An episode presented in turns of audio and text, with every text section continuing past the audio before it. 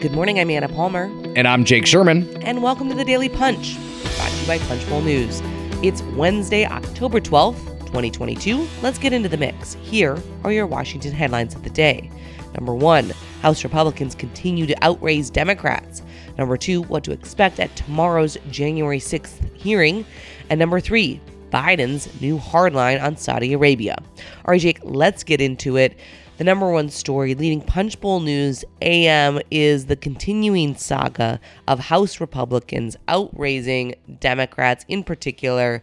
Man, Kevin McCarthy is just making it rain uh, when it comes to the House Republican aligned super PAC, the Congressional Leadership Fund, raising $73 million in the third quarter, once again, far surpassing its Democratic counterpart.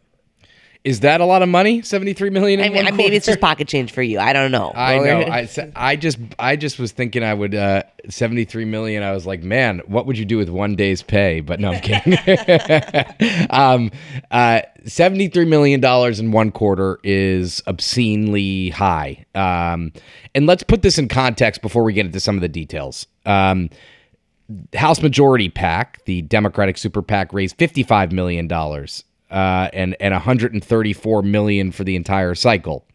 Congressional Leadership Fund 73 million and 220 million for the whole cycle. Now, this is a thing that is gnawing at House Democrats. Um, they know that they're getting their butts kicked in the fundraising sphere when it comes to um, when it comes to mainly the super PAC, right? Um, and I don't know how they so their argument is um, well republicans are able to w- raise all sorts of money because their donors want more and they're they take big corporate money. Yeah okay. I, fine. Fair. Right? Like fair fair story. They do. And and hmp house majority PAC has a different fundraising base. But like if everyone's playing soccer and you're playing basketball that's a different that's a difficult game that's a difficult proposition. Like they need to figure out a way to raise more money. Um, and I, Democrats realize that, I, I think. Um, but let's just, I, am curious what you think about all this, Anna, the politics in this, but I want to just lay out the details here um, to put them in more context. Number one, uh, CLF and AAN, the nonprofit, have raised $295 million so far. That's 80 million more than they raised in any other, in, in the 2020 cycle. And we're still, you know, three or four, three weeks out from the election. Um, $535 million for Republican outfits.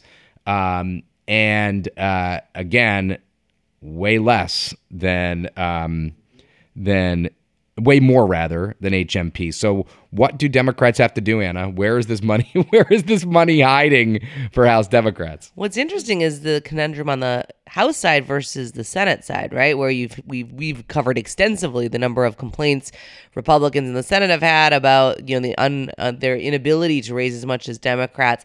You know the thing that I think if you look a little bit forward here, one to your point, you know money matters uh, the fact that Democrats, you know, th- this isn't a surprise that they have struggled to keep up in the kind of super PAC world, but like at this point, you know, not not it not being a surprise, it's not a strategy to just just look in it, look and say, oh, we just we hand wring, we can't do it as well as them.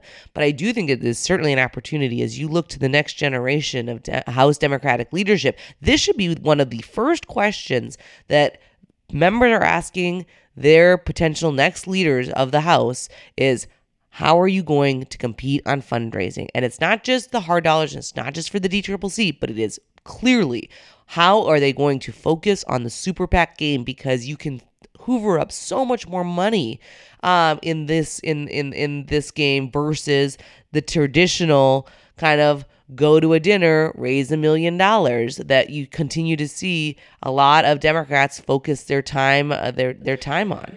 You you put an interesting point on this because you know I, I hadn't thought about it like that. Well, I had thought about it in those broad terms, but think of it this way: Joe Biden is in L.A. today, tonight.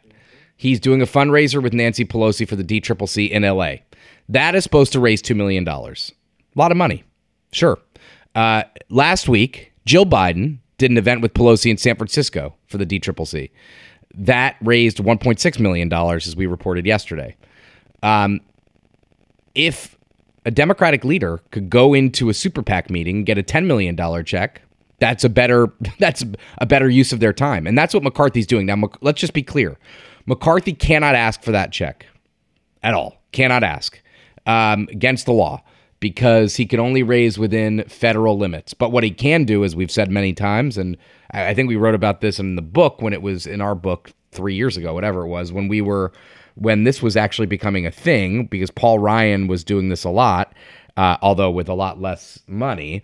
Um, he could walk into a room and say, "Hey."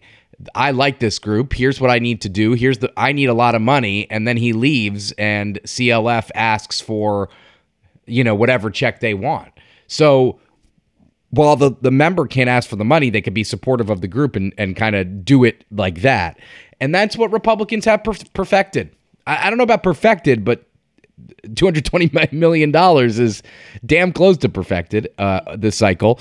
So it's much more efficient. And um, if you have somebody at the organization that you trust as a leader, uh, like uh, that the leader trusts, the, the leader of either party, then you kind of know what the you kind of know what the what you're getting. Um, and uh, I want to say one I, other quick thing, Jake. Though, yeah, this is also born out of the fact that one, I do agree with you. It is much more efficient in terms of the ability for for Republicans, House Republicans, to raise money. I also think this comes out of the fact of January sixth, and it is, was by necessity in some ways where they have been cut off of a lot of funds of the typical kind of corporate contributions.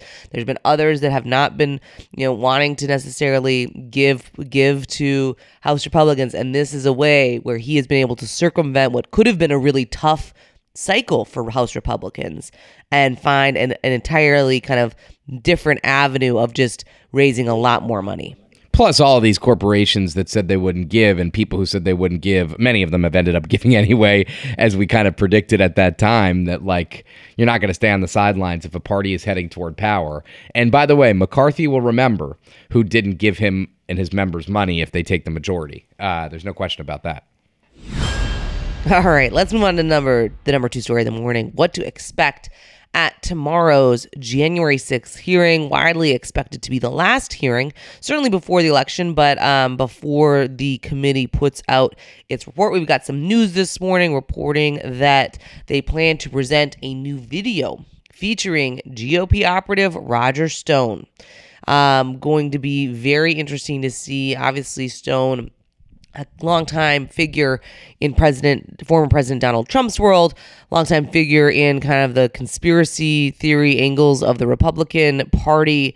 Um, going to be really interesting to see what that that has to say, as well as kind of how they lay this out. I mean, we've talked time and again at how this committee has really been purposeful in creating this narrative, the ability for them to do so because of the fact that there aren't any uh, Republicans who are opposed to the effort on the committee. So this is really kind of almost it feels to me a little bit like their closing statement before the midterm election. Yeah, um, it will be. Um, we have Stone. We have the um, the uh, evidence developed by the from uh, a tranche of data, uh, electronic meth, uh, messages is the word I'm looking for um, from the Secret Service. Uh, a couple other details. They will preview what they plan to put in their report, uh, slated to come out later this year. They they'll have a lawmaker leading each segment. No witnesses as of now, um, or as of late last night when I was asking about this.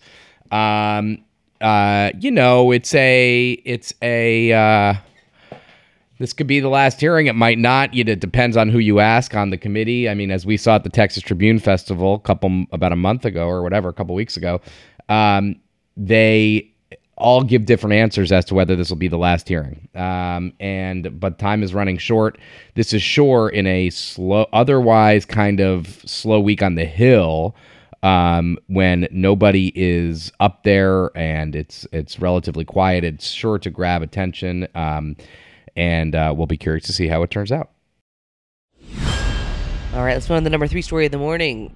President Joe Biden taking a pretty hardline stance on Saudi Arabia, saying the Saudis will face consequences over the oil move with Russia last night um, after it joined with Russia and other OPEC plus countries to cut oil production in the midst of a growing energy crisis. Uh, this decision by Saudi Arabia was a boost for Russian President Vladimir Putin, whose country, of course, has faced crippling Western sanctions, followed by the late February invasion of Ukraine. This is a really complex situation and, you know, obviously harder rhetoric by Biden, but what how that actually manifests itself on Capitol Hill, on policy, I think still really um, is yet to be determined, Jake.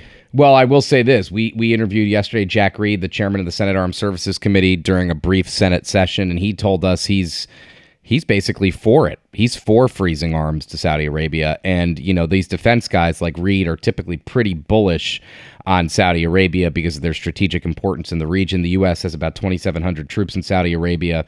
Um, and has provided uh, the Saudis with uh, a lot of military equipment, even as Israel maintains its uh, uh quantitative edge over others in um, in the Middle East. Uh, I will say, I mean, w- I spoke to Reed yesterday, Jack Reed. I spoke to Angus King, a member of the Armed Services and Intelligence Committees. They both are are pretty. Uh, it's and we know uh, uh, Bob Menendez, Senator Robert Menendez of New Jersey, who is the chair of the um, uh, Foreign Affairs Committee. He's for freezing um, arms. I mean, Angus King said to me, um, uh, "Why should we? Like, they've been not helpful with the West. They've been not helpful with um, our priorities. Like, why should we keep giving them stuff? And, and I don't know. We'll have to see how it turns out. I mean, the Hill has been relatively Saudi friendly for many years. Um, we've we've repl- we've we've replenished them with with fighter jets, and uh, there was a half a billion dollar, or I don't know, I don't actually remember the price to be honest with you, but a huge uh, uh, weapons deal in the Trump era. So it's been a, a, a, good relationship. But the Saudis, I mean, Biden went to Riyadh, came away empty handed, and now he they screwed him here. So I don't know how the hell they they put this back together, but I can tell you that um, you are beginning, and this was the lead of our midday edition yesterday. Um, you're beginning to see the tide turn against the kingdom, and um, how long that lasts and how serious it is, we'll have to see. All right, with that, thank you so much for listening. We really appreciate it. Leave us a rating and review. Share the Daily Punch is the best way for folks to find out about us. As always, you can subscribe to our free morning newsletter where you can get all of the details about what we are talking about at punchbowl.news. Have a great day and stay safe.